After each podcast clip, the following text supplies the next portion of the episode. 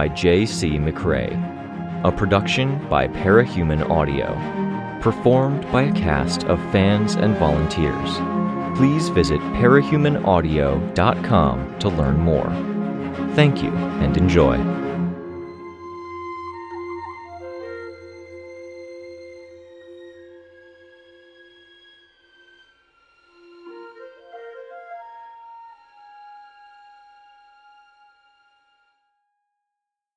Arc 6 Pitch, Chapter 3 No plan survived contact with the enemy, but I hoped it would at least be recognizable in the aftermath.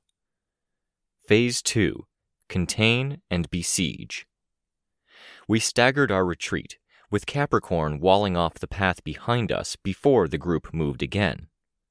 The Fallen sent some people our way, but I had the impression the people were scouts, figuring out where we were and then getting scared off by the razor force fields and antisonic booms. Rain stuck with Narwhal's group, and even contributed some of the suppressive fire.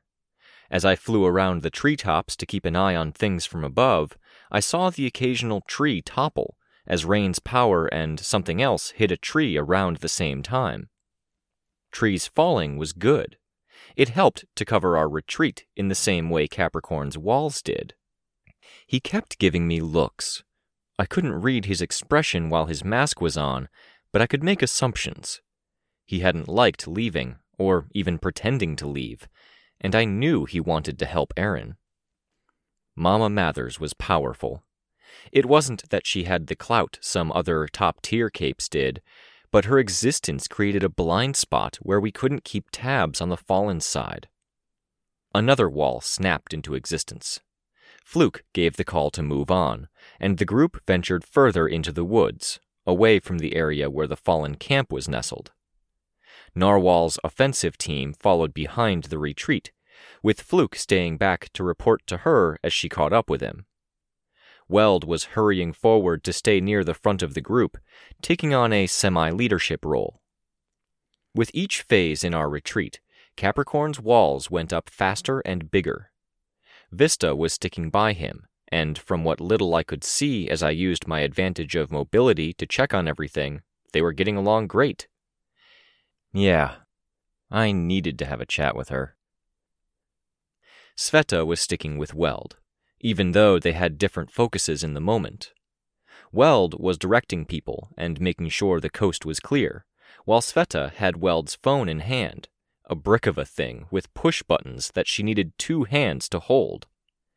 He would have dialed for her or answered for her while Looksee called. Our kid Tinker was on the other end. My phone was in my pocket, the cord of my earphones running up beneath my armor and hair to my ear where it was covered. I was looped into the conversation.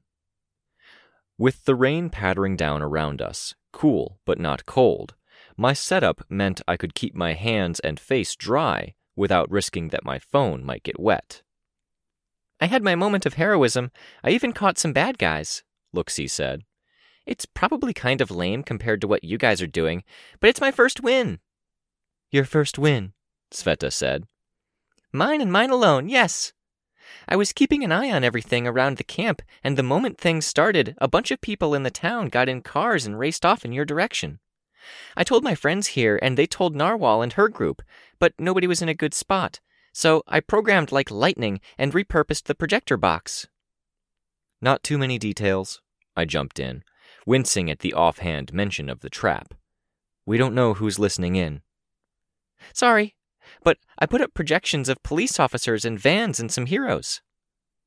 What I'm hearing in this is that you've taken the time to capture and keep images of police officers, vans, and some heroes, Chris said. He was in on the call too, apparently. I hadn't known before he spoke up. I didn't keep anyone's faces or anything, and I changed up the hero costumes, she defended herself. I even asked most of them if I could take their picture says the girl who could probably make a camera that steals literal souls if she tried. Totally innocent thing to ask, and they have no idea at all. Could not. Souls are for God to handle, numbnuts. Be nice, both of you, I said. Tell your story, Looksee. Capricorn was jogging along, with Vista at his side. He produced orange sparks, and she distorted the space around them. He shook his head, and the sparks winked out. It was really, really weird to look at the pair and realize they were about the same age. I'd heard about Vista from Gallant before I ever even met her, and I'd tried my best to take her as a fellow hero first and a kid second, at his suggestion. But she was 17 now. Crazy. I finished picking out the code and put up my projections just before they came around the corner. They rolled up and stopped because they had a bunch of guns pointed at them. I called the guy Victoria mentioned. Gilpatrick, I said. Yes, I feel bad for forgetting his name. He's nice. I really like him. You like everyone, Chris said. He's likable, I said. One of my favorite people. I heard an audible increase in excitement when Looksee responded, simply from the fact I'd validated her impression. I see why. They sent a van super quick and took all the people into custody. Fallen, hanging back in town. They would have been the ones keeping an eye on things, Sveta said. Reinforcements, Looksee said. They had guns, the assholes. It was Chris who answered that. We know about the guns. The Fallen and Hollow Point guys have been shooting them all over the place. Victoria got shot. What? I'm fine, already patched up, I said, as I thought. I might need physiotherapy, and there's a sensation in the center of this mess that makes it feel like the bullet is still in there, but I won't die. I got shot too, Chris said. Not that anyone cares. When? Sveta asked. I was dark introspection. It didn't do much of anything, but I still got shot. Don't talk like that, you guys, I heard Looksee. I'm teary eyed even thinking of you guys being seriously hurt. Okay, we needed a distraction. Looksee, I'm thinking of a plan, beyond what we already talked about. You're a key part of it. What we just talked about, with our reinforcements? Yes, I said. Our reinforcements. Good to phrase it that way. Tattletale. I'm looking into it, Looksee said. Good, I said. This is separate, if you're up for it. Reinforcements? Sveta asked. Rain or I can fill you in after, I said. She didn't respond immediately. Down on the ground, I saw her look up at me, her brute and gauntlet wearer class phone still held to her ear. Okay, Sveta said. Looksee, I said, hurrying to lay it out now that I'd cleared some of the obstacles and interpersonal issues. You may have people coming down the road. It's the easiest way for them to get out if they want to make a run for it. I'll be ready. With reinforcements, maybe. Depends. They're not answering. Okay, I said. How hard would it be to set something else up? Gilpatrick is wrangling an awful lot of people. What if those people were waiting elsewhere? Elsewhere? Looksee asked. Or in as many places as you can manage. I'm thinking we put the evacuees in one place or spread them out. They're people the fallen have some reason to care about. We put images of the evacuees in other places, or we fill out the groups. We give them a reason not to shoot the moment they come storming down that dirt road or out of the woods. I'd need to grab images and write some code. I'd have to change the spectrum angle on the thing. There's a lot of stuff. Can you? I asked. I can try, but it's going to be hard, and I'll be distracted. I might have to hang up so I can focus. Um, is there anything else I need to do or plan for? No, I said. I'm going to hang up then. We'll call back soon, she announced, hanging up before she'd even finished the sentence. There was a pause. Is the world ending again, or did she really just say that? Chris asked. She decided of her own volition to hang up on friends. She's excited to help, Sveta said. She was, I suspected, but I wasn't sure I'd heard excitement exactly. Hard to pin down. Capricorn was building the next wall within Vista's distortion. He turned blue, and the wall turned to water. There were shouts as people near the wall had to jump back to avoid getting sloshed. Some couldn't avoid it and were soaked or partially soaked. Narwhal raised her voice. I double checked what I could see of the woods to make sure nobody was coming or passing by our flanks, then dropped from my lookout position. I hung up my phone as I descended. Are you showing off? Narwhal asked. I'd missed the start of the sentence. No, Capricorn said. He was back to being Tristan, and he was drawing out the wall even as Narwhal grilled him. This is a serious mission. Your team posed it as such, and you were there. You saw how high the stakes are. Absolutely, Capricorn said. Yes, ma'am, Vista said. What were you doing? Narwhal asked. Trying something, Capricorn said. Vista saved me time earlier. I thought we could afford to lose some to try this, because it could save us a lot of time. Capricorn, I get the impression you're a good cape. The walls are good. You've kept a level head. But the people back there, they're the ones who can't afford for us to screw up or let the fallen catch up with us. Rain was standing a bit off to the side. He'd been with Narwhal before, and he'd approached because Capricorn was his friend. He looked at me as Narwhal said the last bit. Soon, I pledged mentally, without saying it out loud. Yes, ma'am, Capricorn said. What were you trying to do, power wise? I asked. Seeing what translates when I change out. If there's a way to have her help make it bigger, not just move the sparks around faster, and keep it big even after she withdraws her space warping. You were trying other stuff before, I said. Yeah, flubbed this one. I think something went wrong. The plan was to swap out, swap back a second later, so the wall mostly held one second. He turned blue. Byron. Didn't go according to plan, I concluded. There was a resistance to swapping back, Byron said. Had to push in a way I never have. Okay, I said. Back to Tristan. Scary, Tristan noted. I was already listening for the sound difference between the pair of them, so I wasn't relying on sight alone, and I didn't miss that he'd said the word in a voice that didn't sound like either of them. Or maybe it was the voice that fell in the Venn diagram overlap of how they were the same, in the middle of their Case 70 situation. Narwhal gave me a long look, as if I was some kind of judge or voice for the weirdness of the team. It's a tricky power. I tried answering the look. If they did figure out a way to save time and let them put up taller, thicker walls, I think you and I would be complimenting them on their ingenuity. This didn't cost us much. Narwhal looked over in the direction of the biker and fallen we'd collected. Afflicted by Mama, they were dealing with the worst she could deal with. We're backing off anyway, and they aren't pressing hard. We'll figure out another angle, I added, sounding as confident as I could. It felt strange to try to convince someone of Narwhal's stature.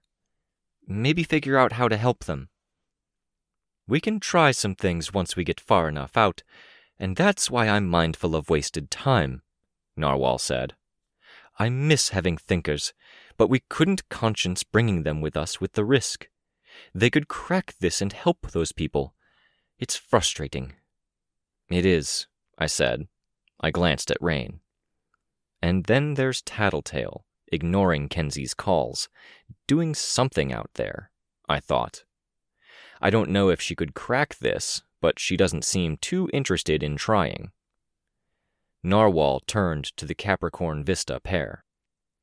Right now, we need steady and reliable, with no surprises. Please, Narwhal said, with emphasis on the please. And no more small talk. Let's stay focused on the mission. I overheard when I caught up to you two. We should save the complex inter-cape interactions for later. Oh, so she'd noticed too. Got it, ma'am, Capricorn said. Vista didn't voice her response, and from the way she held herself, I wonder if it was because she didn't feel comfortable speaking in the moment. She only nodded. Vista, Narwhal said, can you cover our flank? Narwhal, ma'am, Capricorn said. She does help me put them up faster and better, I'd like her to keep helping. You don't need to separate us. We'll stick to what we know works, and we'll work well together.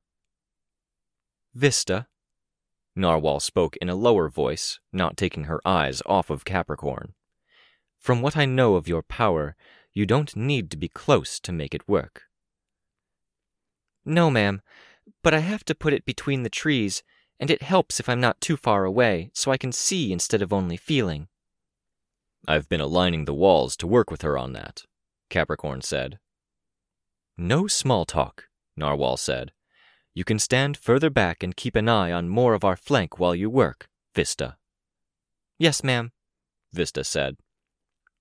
Fluke grabbed Narwhal's attention, and she reached up and over for a force field that appeared over her head, gliding over to him. That sucked, Capricorn said. He was working on the wall again. I generally pride myself on being a kick ass professional cape, and I just got told off by someone global in stature. I'm on the exact same page as you, Cap, Vista said. Except I was a ward, not a shill, and that's my actual boss. Capricorn didn't give a visible reaction to being called a shill. Something they'd talked about earlier? A joke? I think she's nervous, I said. This whole thing is worse than we thought it would be, and we thought it would be awful. She's very nervous, Vista said. We're all nervous. So much going on at the borders between worlds, and we find out there's something this rotten close to home? Things are supposed to be getting better, and these guys seem really fucking committed to taking things in the other direction. She's looking, Capricorn said, as he turned his head toward his wall. And we're still talking. Vista, can we talk?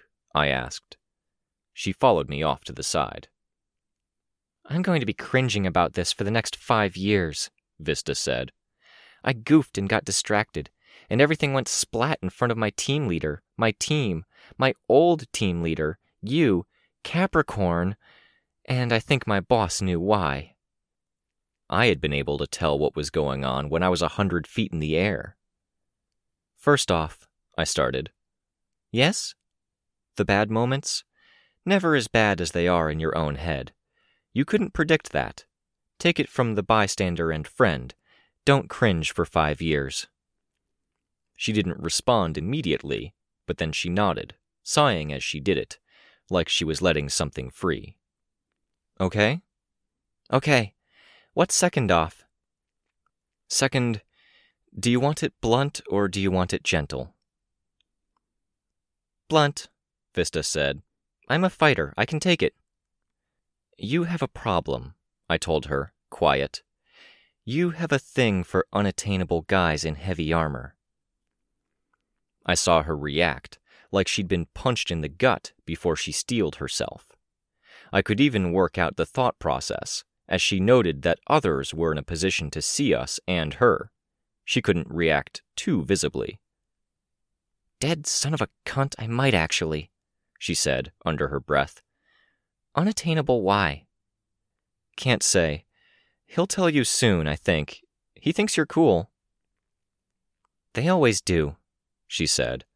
When things are calmer, you need to help me with this. I can try, but before we talk about that, we should talk about it another day.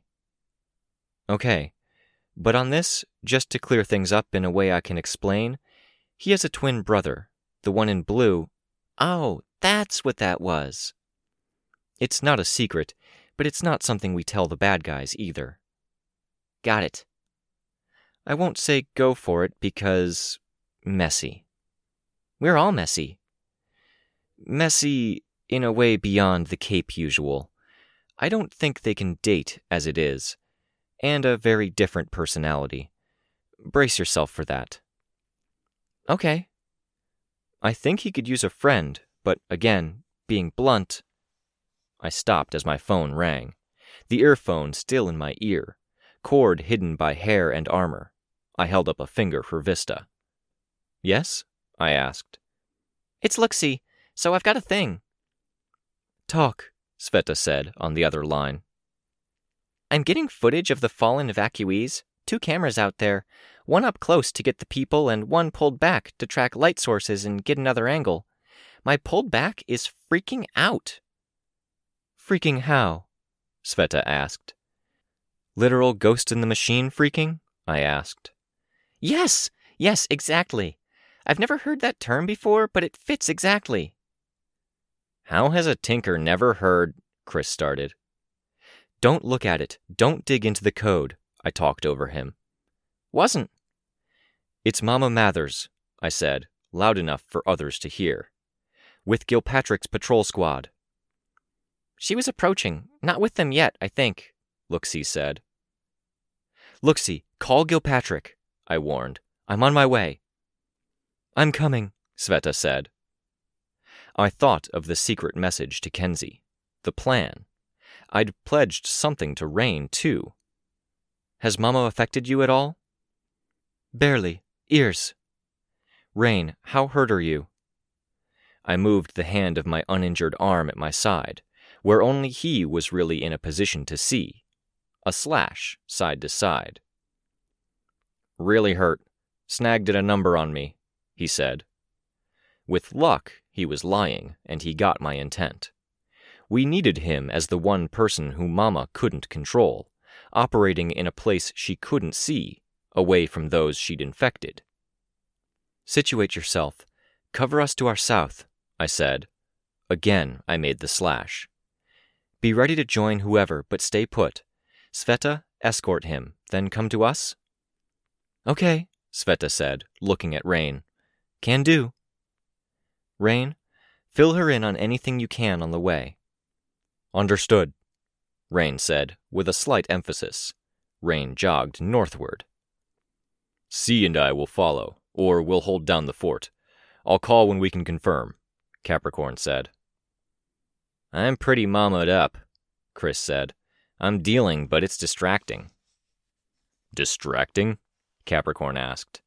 He sounded slightly incredulous. Seeing the surface of everything peeling away to show the shrieking flesh beneath distracts me. Sue me. Capricorn turned his head.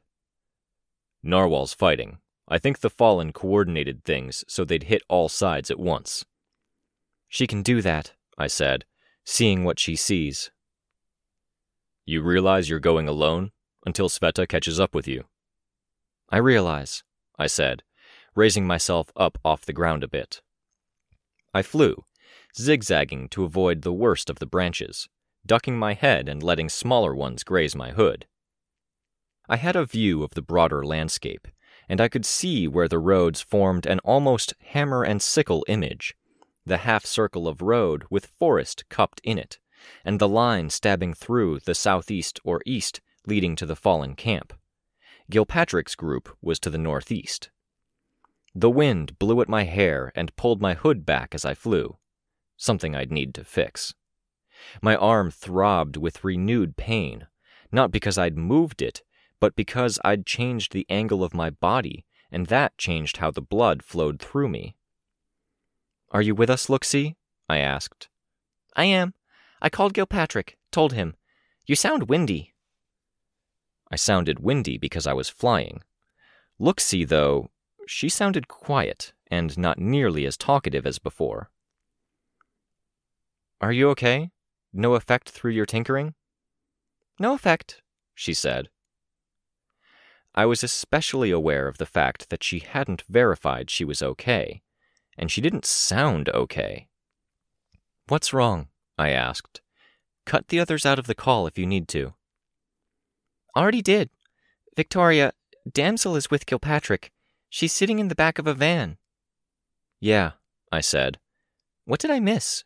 Don't leave me out. I'm not, I said. I haven't talked with the others about it. They saw, but I don't think Rain knows yet. We're digesting. Digesting what? She snapped, Looksee.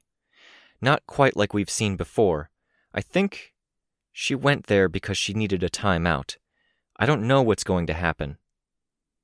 Okay, she said. I could see Gilpatrick's trucks. I could imagine where we'd last seen Mama and where she might have gone.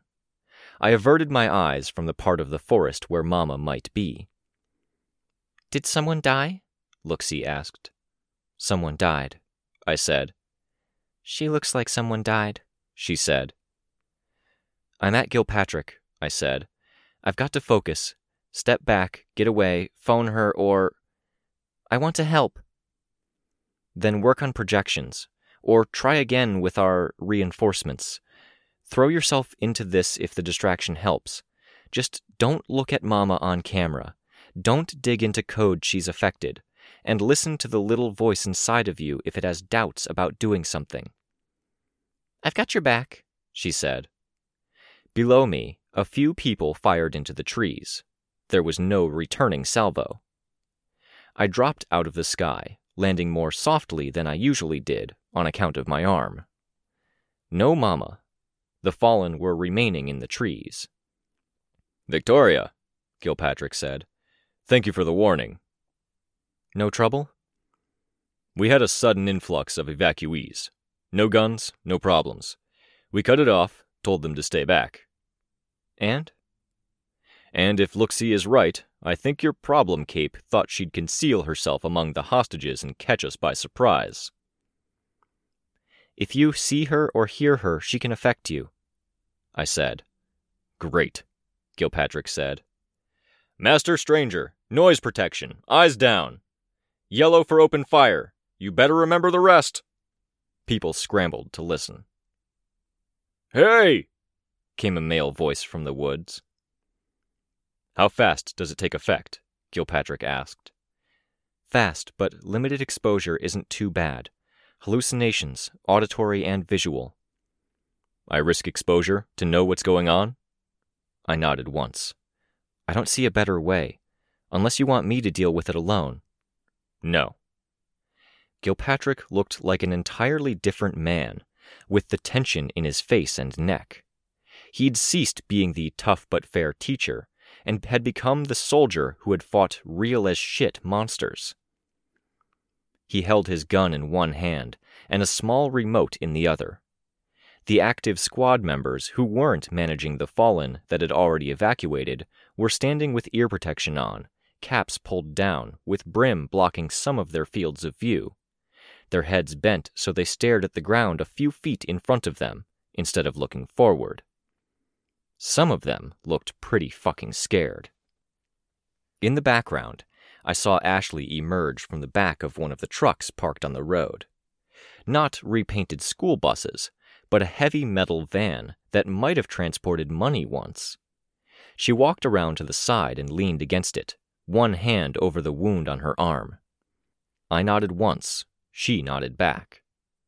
Well, some sort of backup in the event of a dire situation. And the guy in the woods was still making noise. Hey! What? Gilpatrick called out. Don't shoot, the guy said. I'm unarmed. She wants to talk. I'm talking for her. Gilpatrick looked at me.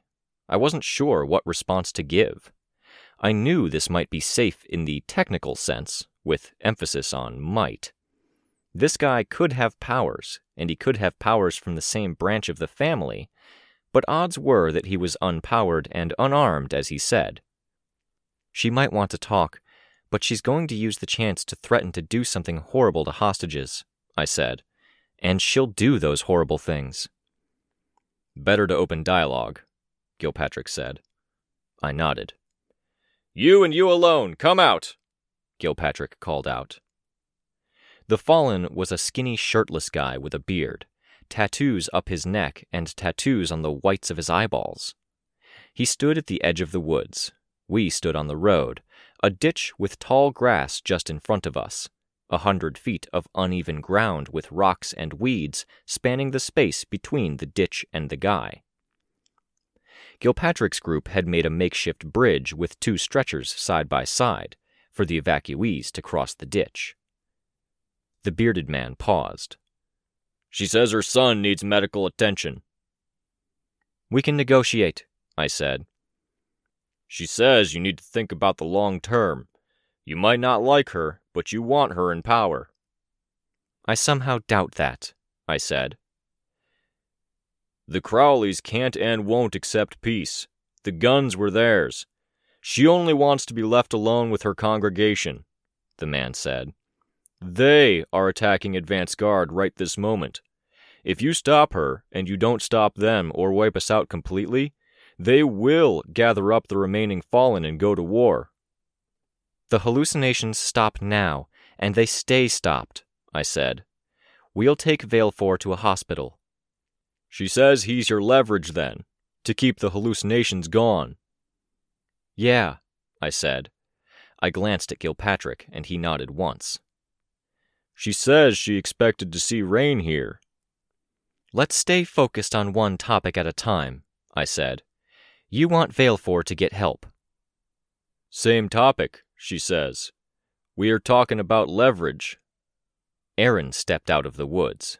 She moved slowly, and she stopped, standing just behind and to the right of the man with the beard. Her expression was drawn. She met my eyes, and I saw the recognition. I saw her look at Ashley. Give us Rain and we'll give you her, the man said. Tell Rain, and he'll agree to it. The trading of hostages. Less valuable for the more valuable, maybe. Rain had powers, so he counted as valuable, and he was immune to her powers, so he was a threat. Hopefully, he was a threat who was operating in the background now. Yeah, I wasn't about to tell Rain. The man continued, passing on Mama's words. Prancer's group is done. They're a non threat now. They'll leave with their tails between their legs if we let them, and we're not ready to let them. Agree to leave us be, and we'll call back the Crowleys. And you keep your congregation, I said. Even if you killed the leaders of each family, the congregation would remain, the bearded man said. There was a feral look in his eyes. We're here to stay, unless you're willing to kill us to the last man, woman, and child. Learn to deal with us. Negotiate. Do you want peace, or do you hate us so much you'd prefer a mindless war? It's not my place to make deals of that scale, I said. I'd have to pass it up to the people at the top. There's nobody at the top except God, the bearded man pronounced. I wondered if he was a preacher with that passion. He was a little less enthused as he went on to say, No government, no law, no kings or queens. You can decide what happens to Rain and Erin here. You can decide the little things, and we'll all keep your secret. That will be the shape of our negotiations today. Hi, Erin, I said. Hi. You okay? Not very. I nodded. Time matters, hero, the bearded man said. Back off, I said. We need to talk a minute. Your loss. The Crowleys are winning. Our offer stands. I looked at Gilpatrick and at the row of his soldiers that were ready to shoot.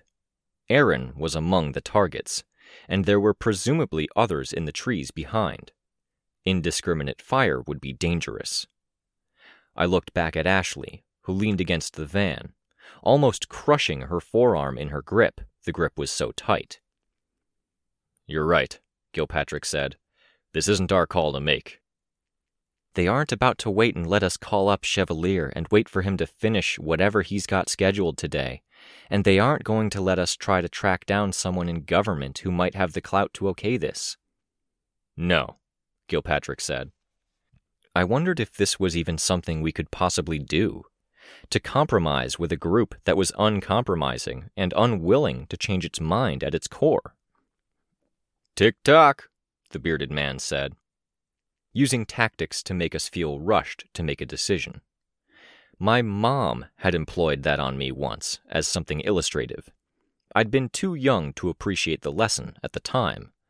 I'd mostly been pissed off. There's no clock, I said. Advance guard can hold their own. They're good. Stupid on a macro scale, but I'd liked how they functioned in a scrap. I could trust that. I wouldn't get pulled into their tempo. They're outnumbered.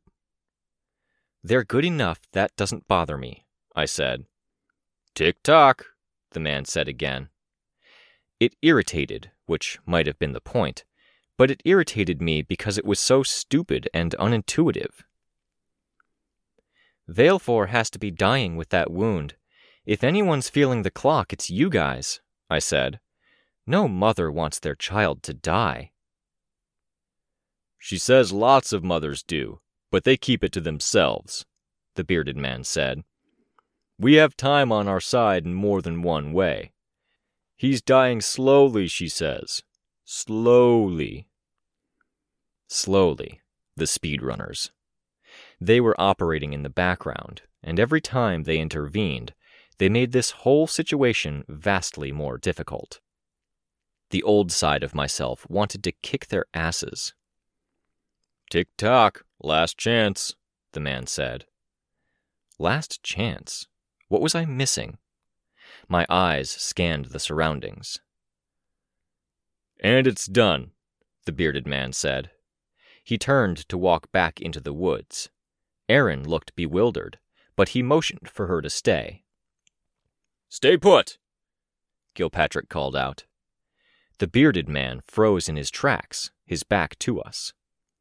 I'm okay with dying, motherfuckers, the bearded man said, but he stayed put. She's telling me that one of our power just got your Rain, and Rain wasn't where you told him to be. He was coming up on us from behind. Second hand caught him, and now your girl in the armor is cornered, four against her. I drew in a breath. Erin here has outlived her usefulness. Erin bolted and I flew. Nothing to lose. I flew to where Erin had been and raised my force field. I felt it drop as a bullet hit it and dropped to the ground. It was because I was at a weird angle and because my peripheral vision was untouched that I saw it. Two streaks from above, straight down. I heard the metal crash and saw circuitry and metal housing scatter. The gunman behind Erin had lost his rifle, and he held his hand in an awkward way as he used the other one to reach down for the rifle. Gilpatrick shot him before he could claim his weapon. The metal. Pieces from Looksee's camera. One dropped from the sky to hit the gunman's hand.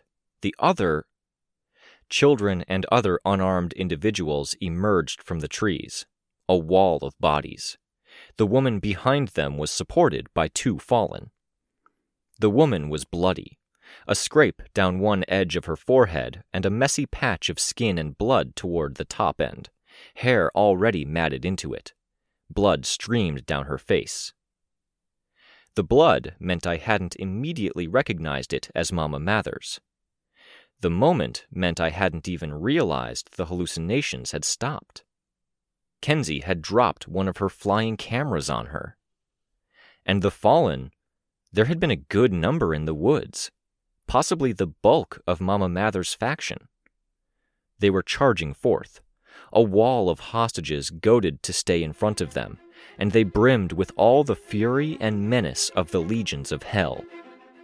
Gilpatrick used the remote to flash, two red flashes, bright enough that the people looking down at the ground would see the color change. I knew the code from my training with the patrol block. Get the hell out.